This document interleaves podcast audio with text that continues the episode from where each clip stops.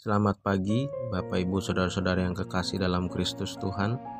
Pagi ini kita akan merenungkan firman Tuhan dari Matius pasal yang ke-18 ayat yang ke-21 sampai 35. Matius pasal yang ke-18 ayat yang ke-20 sampai 35. Lembaga Alkitab Indonesia memberikan judul pada perikop ini perumpamaan tentang pengampunan. Lalu datanglah Petrus dan berkata kepada Yesus, Tuhan, berapa kali aku harus mengampuni saudaraku jika ia berbuat dosa terhadap aku?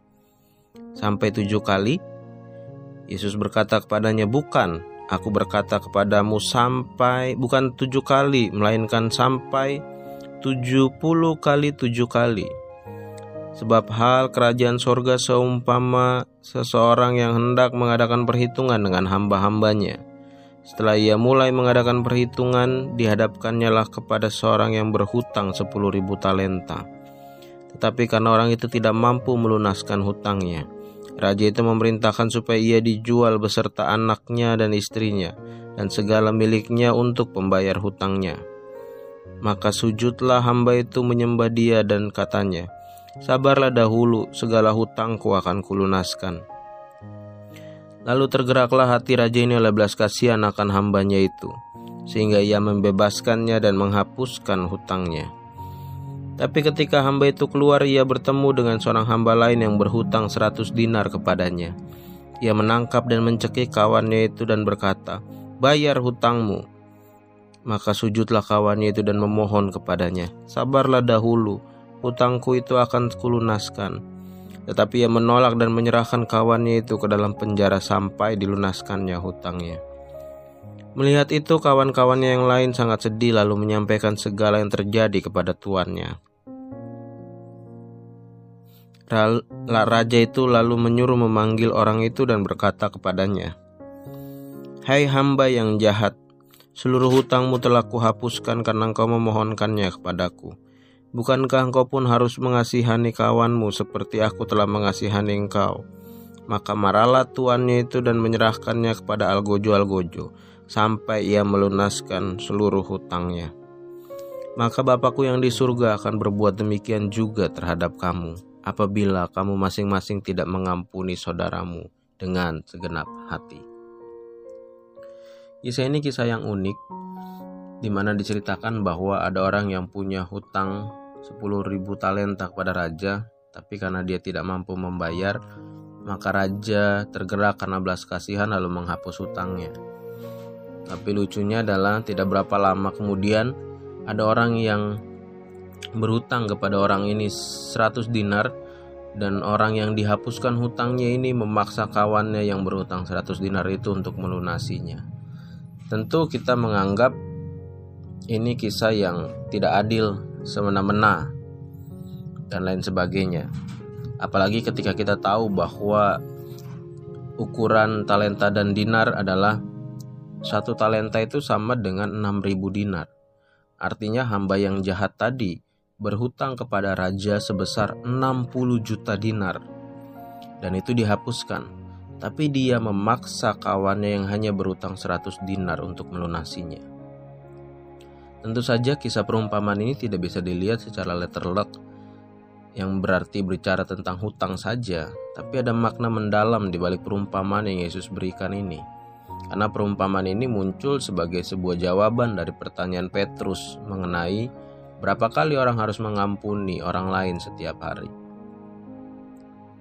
Secara sederhana, teks atau kisah ini menjelaskan kepada kita bahwa sering kali kita tidak menyadari bahwa apa yang kita terima dari Tuhan jauh lebih besar daripada apa yang harus kita berikan bagi sesama kita. Seperti hamba dalam perumpamaan tadi, utangnya sebesar 60 juta dinar dihapuskan, tapi ia tetap minta yang hanya 100 dinar dari kawannya. Ini menunjukkan kepada kita semua hari ini betapa sulitnya kita mengampuni orang lain. Ayat 21 dimulai dengan sebuah pertanyaan dari Rasul Petrus sendiri. Harus berapa kali kita mengampuni dalam satu hari? Menurut Kamus Besar Bahasa Indonesia, mengampuni adalah membebaskan seseorang dari tuntutan karena melakukan sebuah kesalahan atau kekeliruan. Dalam perikop ini, Kata mengampuni memakai kata apiemi yang merujuk pada banyak arti dengan nilai yang sama, yaitu melepaskan, membebaskan, dan tidak mengingat lagi.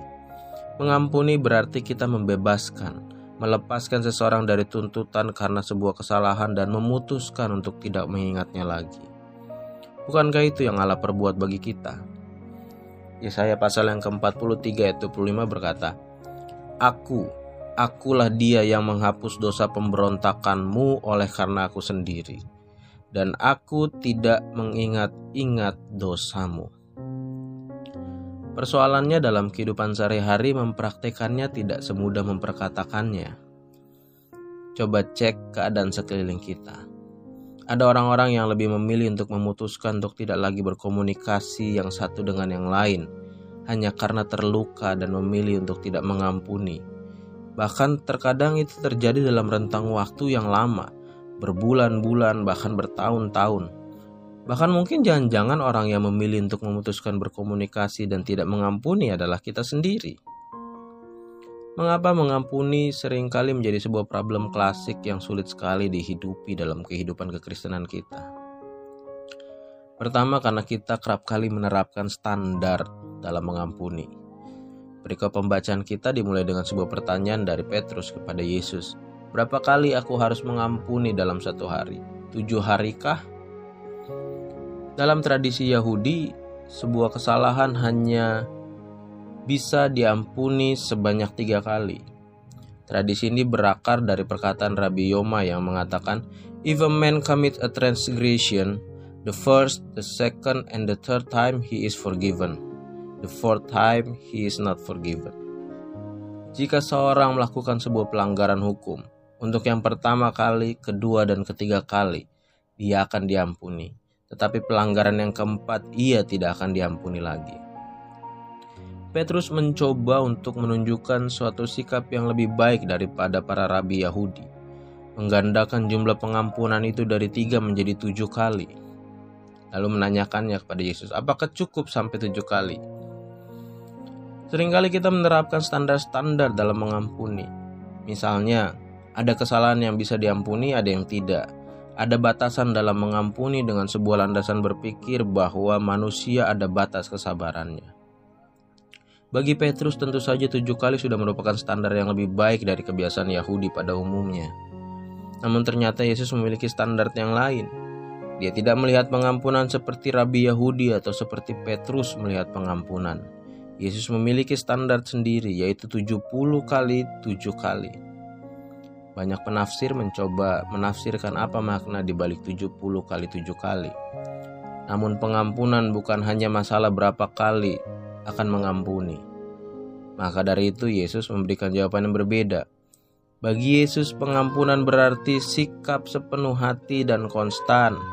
Perkalian yang diungkapkan Yesus bukan menunjukkan pada jumlah perkalian angka-angka tertentu, karena Yesus tidak sedang berbicara tentang Berapa kali orang percaya harus mengampuni? Yesus sedang berbicara tentang pengampunan yang terus-menerus harus dilakukan oleh orang-orang percaya. Yesus sedang menekankan bahwa pengampunan orang percaya bersifat tidak terbatas, atau dengan kata lain, hidup mengampuni adalah gaya hidup murid-murid Kristus. Ini yang harus menjadi standar dan landasan kita dalam mengampuni. Yang kedua, mengapa kita sulit mengampuni? Karena kita sendiri tidak sadar bahwa kita pun telah menerima pengampunan yang jauh lebih besar dari Tuhan daripada pengampunan yang harus kita berikan kepada orang lain.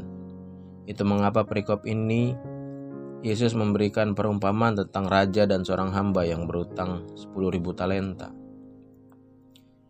Menurut seorang teolog bernama Leon Morris, hamba yang dimaksud dalam bagian ini bukanlah budak melainkan seorang pejabat tinggi yang dipercayakan sejumlah uang yang sangat banyak, namun gagal mengelolanya sehingga raja melakukan perhitungan dengannya. Uang raja atau tuan ini harus dipertanggungjawabkan dan ia disebut berhutang kepada tuannya. Jadi apa yang dituntut si raja untuk dibayar adalah apa yang dianggap menjadi miliknya dan si hamba dianggap bersalah karena telah menggunakannya dan wajib mengembalikannya. Namun si hamba yang berutang 10 ribu talenta ini lupa bahwa apa yang ia alami, hutang yang besar yang dihapuskan harusnya menjadi landasan dia juga untuk melakukan hal yang sama kepada sesamanya. Mengampuni sesama adalah salah satu bentuk kita bersyukur atas pengampunan Allah yang diberikan bagi kita.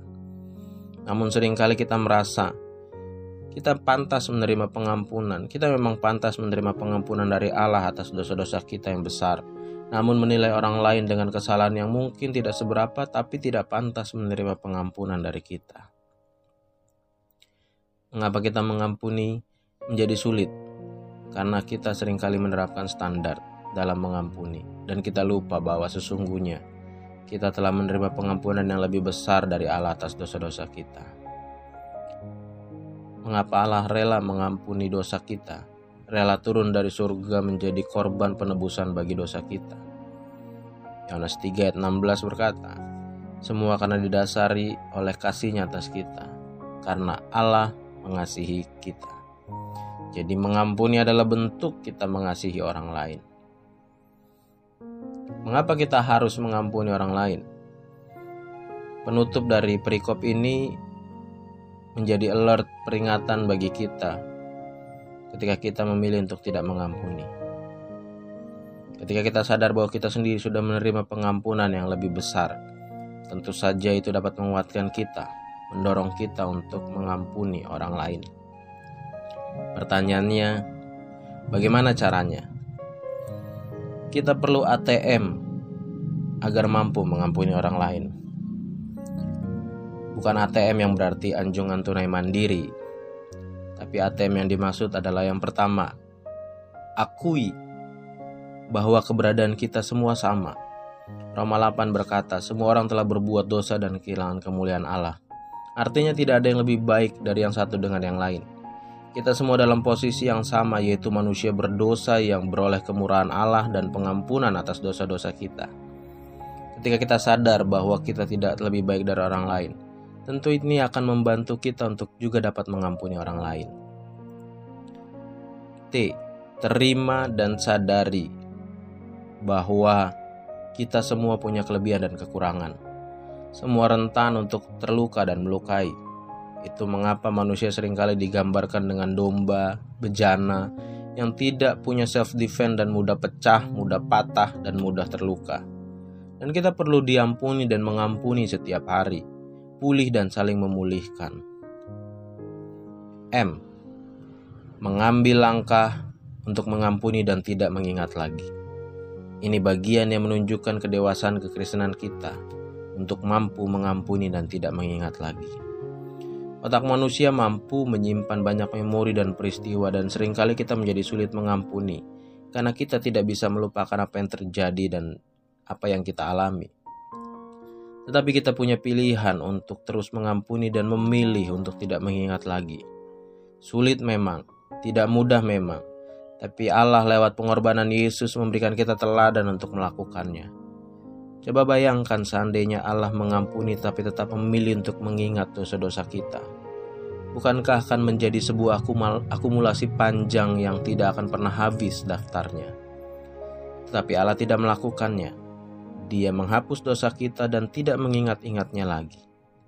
Lewat teladan ini, lewat pengampunan yang kita terima dari Allah, hendaknya memampukan kita untuk dapat mengampuni orang lain dan memilih untuk tidak mengingat lagi. Agar kehidupan kekristenan kita menjadi kehidupan kekristenan yang nyata seperti doa yang Yesus ajarkan. Ampunilah kami, seperti kami mengampuni orang lain. Selamat belajar mengampuni dan tidak mengingat lagi selamat menjadi pulih.